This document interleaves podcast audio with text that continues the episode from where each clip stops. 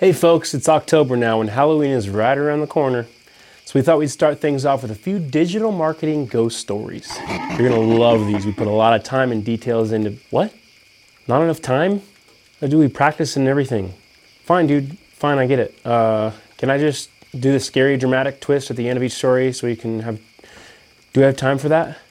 Okay. Uh, shit. Um, all right, here we go. Uh, return on ad spend was less than one. Uh, what's the last one? Uh, the sales calls were coming from inside the house. Could have been so much better. So much better.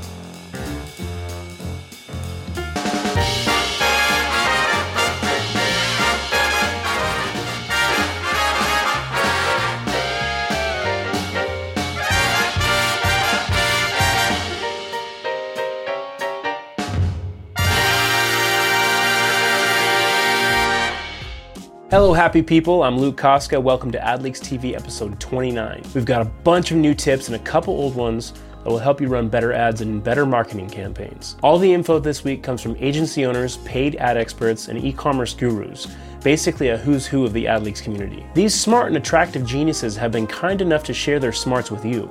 The attractive part you'll have to figure out yourself. If you want everything AdLeaks has to offer, slide on over to joinadleaks.com and sign up right now. You'll get exclusive deals, expert advice, and most importantly, run campaigns that convert. Also, watch more episodes of AdLeaks TV on our YouTube page and follow AdLeaks on Instagram, Facebook, LinkedIn, and TikTok, assuming TikTok is still a thing. And before we get started, I want to say thanks to our AdLeaks partners who have some unbelievable products and services available for our members. Check out this one.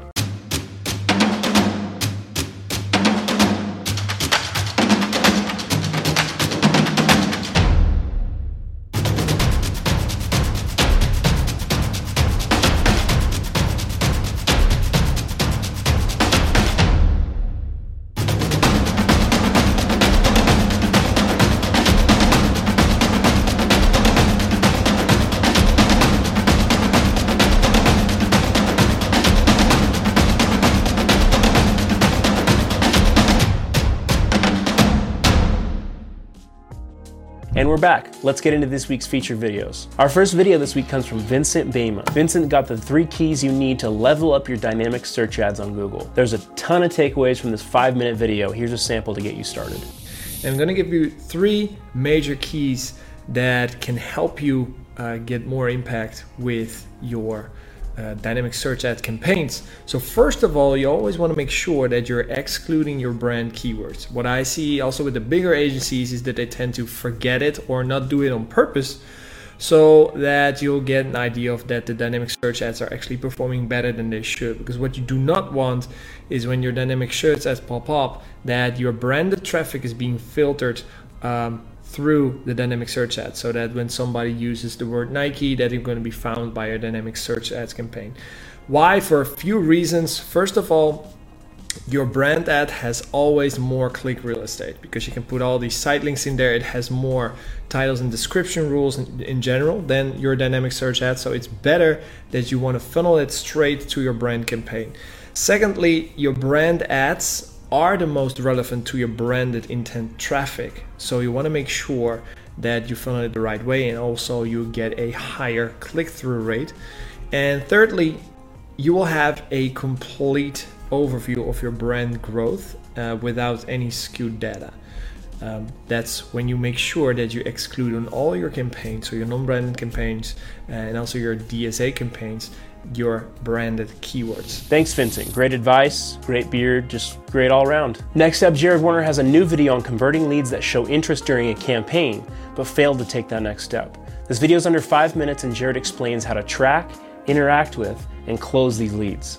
Take it away, Jared. So, one important thing with all campaigns is, of course, to track it. You've got to track it, and you have to know who these people are, and that tells you what your next potential steps are, right? As a responsible marketer. So we call these hot leads not booked. So they showed some level of interest. So whether it's a cold email campaign and they said, hey, this sounds great, I'd love to chat.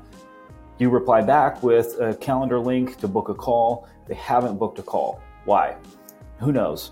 So you can address this in a couple of different ways. So if they are a industry that often uses their cell phone, you can reply with, or you can take take the channel from email to SMS, and you can send a quick nine word email uh, or nine word text message rather, uh, or email like with the, "Hey, first name, are you still interested in offer?"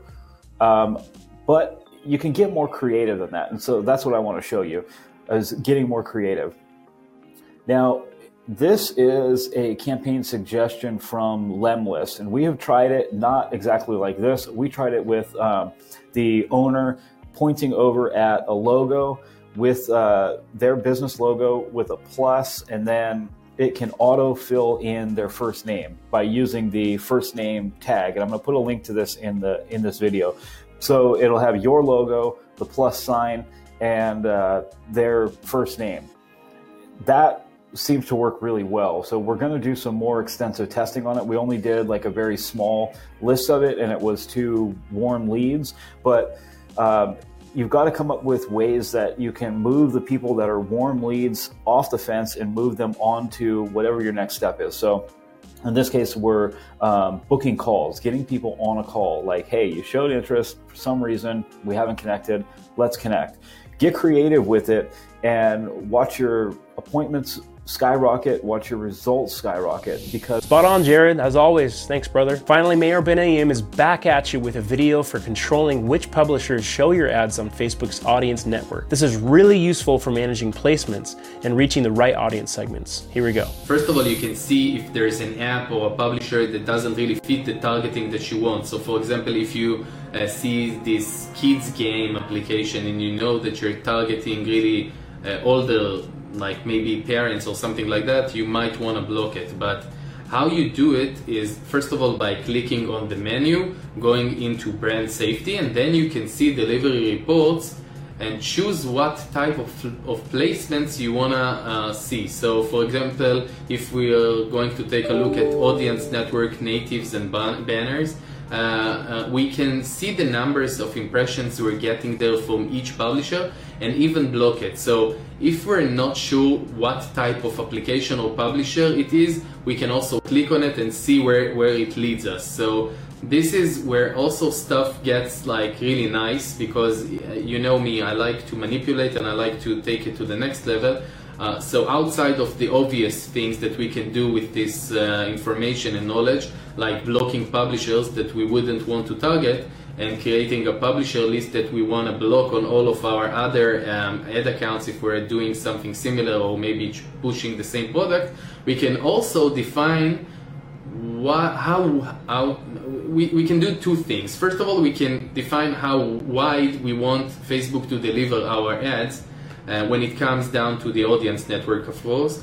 And how we're going to do it is under controls and uh, then choose inventory filter and we're gonna see how wide we want to get from the full inventory to the more limited inventory and i think there's a small opportunity here because um, the audience network has really low prices but uh, we can get even lower prices and more publishers just because people most people aren't playing around with those settings right now and excellent work Maor are you ready for the throwback post of the week I am. Let's go. Our throwback post of the week is the Black Friday prep guide Dino Panopoulos Panopoulos put together last year. There's about a half a dozen useful AdLeaks posts linked in there, including strategies, case studies, and video tutorials. Because of COVID, this year's e-commerce holiday sales are expected to be off the charts. You should definitely check out these posts. Here's a quick sample from the guide from AdLeaks mod Alex Steele. So just go to one of your uh, competitors or go to uh, a, really big um, uh, Facebook fan page that you know that is doing well. Um, we're looking here at, at PupSox. Uh, this is uh, Nick Shackelford. They did um, he did a case study on these guys quite a while back or last year I think it was. Um, and I don't know if he's still running ads for them or not, but um, you can come in and just select the country that you want to look at. I'm just going to go U.S. That's where most people advertise to. And just scroll through the news feed here. Thanks, guys. There's a lot more where that came from, so be sure to check out all the links in that guide. And that's it for AdLeaks TV episode 29. Thanks for staying till the end. Stop by AdLeaks social accounts on Facebook, Instagram, TikTok, and LinkedIn. We're always sharing new stuff, and there's a lot more Black Friday, Cyber Monday info coming soon. I'm Luke Koska. Thanks for watching AdLeaks TV.